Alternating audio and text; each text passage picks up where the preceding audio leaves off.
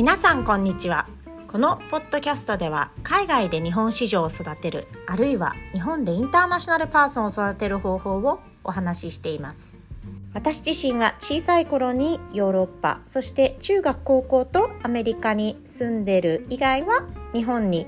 えー、帰国子女みたいな形で住んでいたわけですが、えー、2005年以降からも大学院に行ったり海外を仕事の関係で転々と渡っています。最近私のお友達のポッドキャストに出演させてもらってえー、帰国しようとして日本に帰ってきてからカルチャーショックがなかったかどんなことを思ってたかっていうような質問をされたんですけどもそのポッドキャストにおいては私が住んでたのはまあアメリカ系アングロサクソン系の国あるいはそういう教育システムのもとにいたのでそれに比べたら日本は多分塾があるからだと思うんですけども学校自体の勉強がそんなにすごくガチガチ厳しくやる感じではないっていうような印象を覚えていてそれを、えー、ちょっとシェアさせていただいたんですけどもそれ以外にもカルチャーショックって何かあったかなって考えた時に実はあんまり思いつかなかったっていうのが正直なところでそれはもしかしたら日本に帰ってきてカルチャーショックがあることよりもやっぱり私がいろいろ移動してる時に一番やっぱりショックがあるのは、日本から外に行った時のアジャストメントの必要性ですねそれに比べたら海外から日本に帰ってくる時のアジャストメントって全然大変じゃないという、えー、記憶があるのでそれくらい向こうに行った時の、えー、調整がいろいろあるっていうのが正直なところです。日本に帰ってくる場合はもともと言葉も喋れるし同じ人種だし食べ物も一緒だしっていうのがあって一方で、えー、例えば私は小6の3学期で日本からアメリカニューヨークに行ったわけですけども、えー、その時にはやっぱり英語を忘れてたっていうのと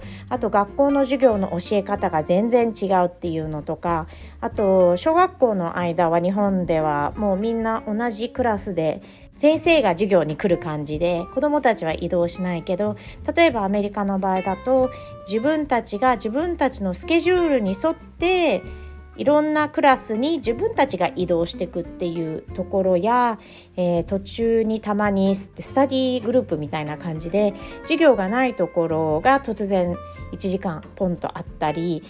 自分の時間割があったりっていうのとかそっちの方が全然カルチャー ショックというところがあるので、えー、それで私はまあ自分的に日本に帰ってきてからのカルチャーショックってあんまりなかったのかなっていうふうに思った記憶があります。で私は当然親両方ともが日本人ででやっぱり特にアメリカに行った時はもう中学生高校生だったので親が、まあ、アメリカ人からしたら外国人でで、えー、学校ではずっと、まあ、アメリカ人とかいろんな人と、まあ、時間を過ごすわけですけども一度家に帰ってきたらまた自分の国の生活に戻るみたいな感じなところがあるのでちょっぴり外からオブザーバーな気分でいたりする時期もあるわけなんですね。なので、えー、例えば英語がわからないとか話題についていけないとか例えばまあ私は小学校はずっと日本なので、えー、小学校の間にアメリカで流行ったこととかは話題についていけないっていうのが正直なところでであとさらに行動範囲とかが現地のこと違っていたらそういうところもやっぱ子供ってセンシティブに感じるところなので、えー、それがまあ子どもにとっては学校の友達と同じテレビを見るとか、まあ、今だったら YouTube 番組を同じようなものを見るとかそういうセンス・オフベロンギングみたいな気持ちがやっぱり大事なのかなっていうふうに思いました。で多分これは、えー、sense of belonging っていうのは共通の遊び場っていうのが大事なことなのかなと後から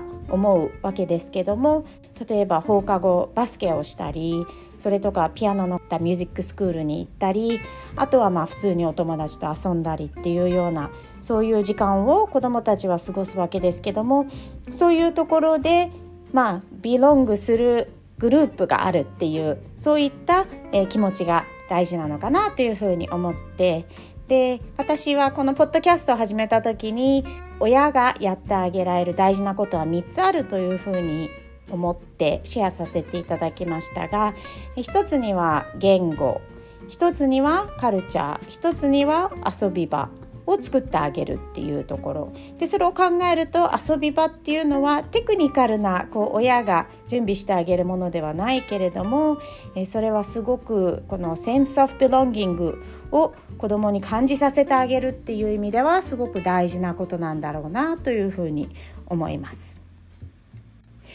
実は、えー、もしかしたら私が中学生当時はこういうふうに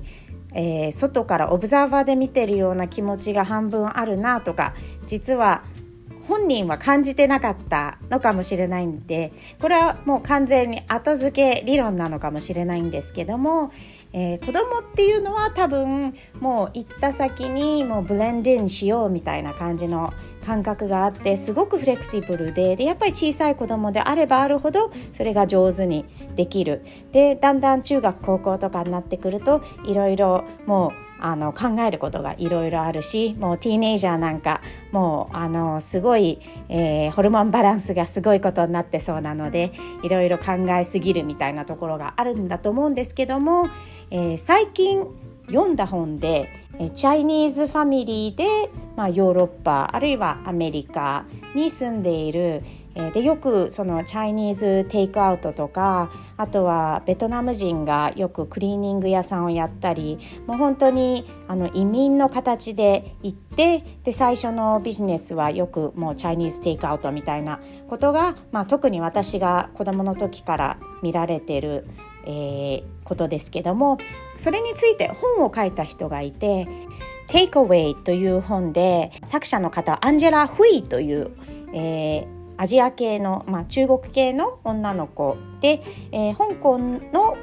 家族なんだけども香港からえー、スコットランドだったかな？に移動してでそこで、まあ、チャイニーズテイクアウトのお店を親両方が経営してやっぱり子供は、えー、それのお手伝いをさせられるっていう話でもうお友達と遊ぶ時間もなくて親のレストランを、まあ、夕方4時5時からずっと夜11時まで手伝うみたいな感じででその話を読んでいて、まあ、ちょっと私と状況は違いますけどもすごくうまく気持ちがまとめられてたのは学校ではもう本当に普通に現地の子と一緒につるむんですけど家に帰ると自分のお家がチャイニーズファミリーということプラスそのチャイニーズテイクアウェイが家族の、えー、仕事だったので人生の半分を費やしてきたみたいな感じでちょっと外からオブザーバー的な気分でやっぱり過ごしてるみたいに言っていてでそういう人たちって、まあ、私の家族みたいに expat で行ってるわけではなくて本当にずっとそこに住み着くわけなので、えー、また違う気持ちとか気分とか違う perspective がいろいろあると思うんですけどもちょっと共通する perspective としてはえー、現地半分、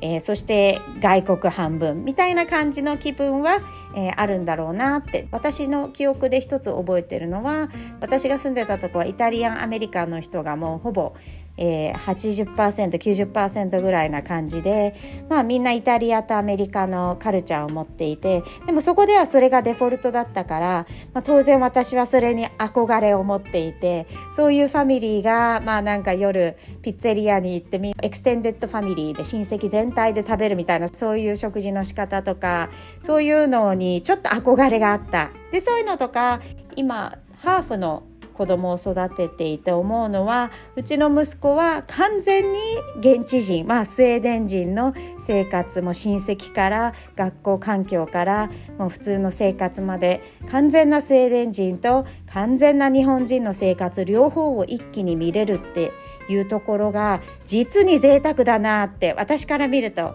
思ってしまうところがあってうちの子供に対してちょっと羨ましい気持ちになったりすることもあってでこの間丸山玲奈さんとお話をしていた時にもう宝の持ち腐れにならないように自分の持っている2つのカルチャーをもう最大限に生かすべきだっていうところを考えると本当にラッキーだなってまあ親ですけどもそういうのを、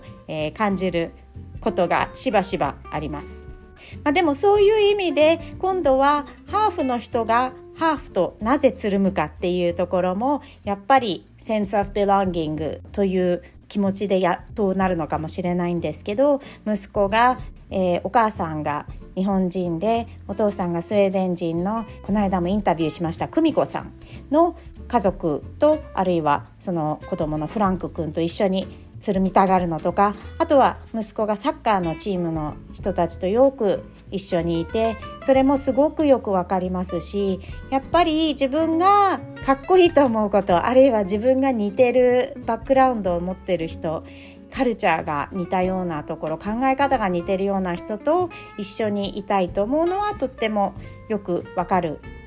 感じです。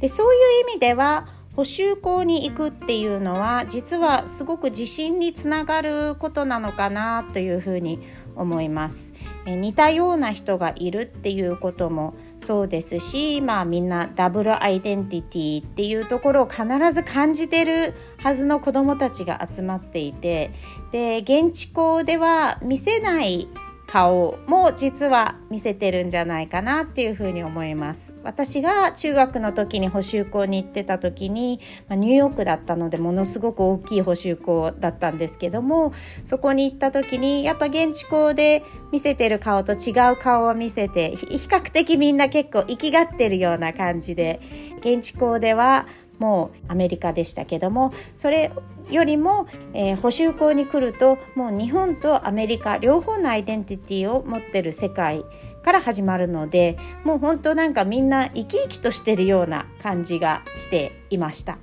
でちなみにうちの子供たちは今はやっとすごい成長したのか日本のことを自分の強みのように一生懸命追求し始めたかなというふうに思っています。えー、漢字を一生懸命勉強するのもそうですし例えば YouTube で見てお料理で日本のものが出てくる例えばふわふわパンケーキみたいなものが出てくると一生懸命それを作って多分まあ学校の友達とかふわふわパンケーキの話をしたりビーチに行った時に堂々と「ドラえもん」の漫画本を、えー、読んでいたのとかも、えー、今は9歳の男の子ですけども例えば6歳の時にはもう本当にできるだけその当時はドイツにいたりでスウェーデンに移ってからもそのくらいの年齢の時はもう本当にお弁当箱にちょっとお寿司とかおにぎりとか入れるだけですごい、えー、嫌がり始めた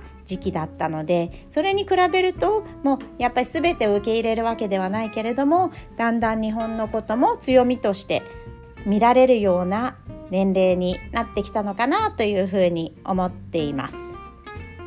というわけで今回は自分が帰国子女でどんなことを考えてたかどんな気持ちでいたかっていうのをちょっと思い出しながら話しましたけども、えー、sense of belonging という言葉の意味するように、えー、こういった感じるところがいろいろ子供にとってはあると思うのでそういうのは親ができるだけサポートをしてあげてでこういう全てポジティブもネガティブの経験も大きくなった頃にはすごくいい経験でいろいろ考えさせられるこう材料となると思うのでフルにこういった複雑なことも活用してえ子供をサポートしてあげられたらなと常日頃思います。冒頭に申し上げた久美子さんのポッドキャストで実は帰国子女としてカルチャーショックだったとかそういったことをお話しする機会をいただいたのでそれももしよかったら聞いてください。それではまた次回。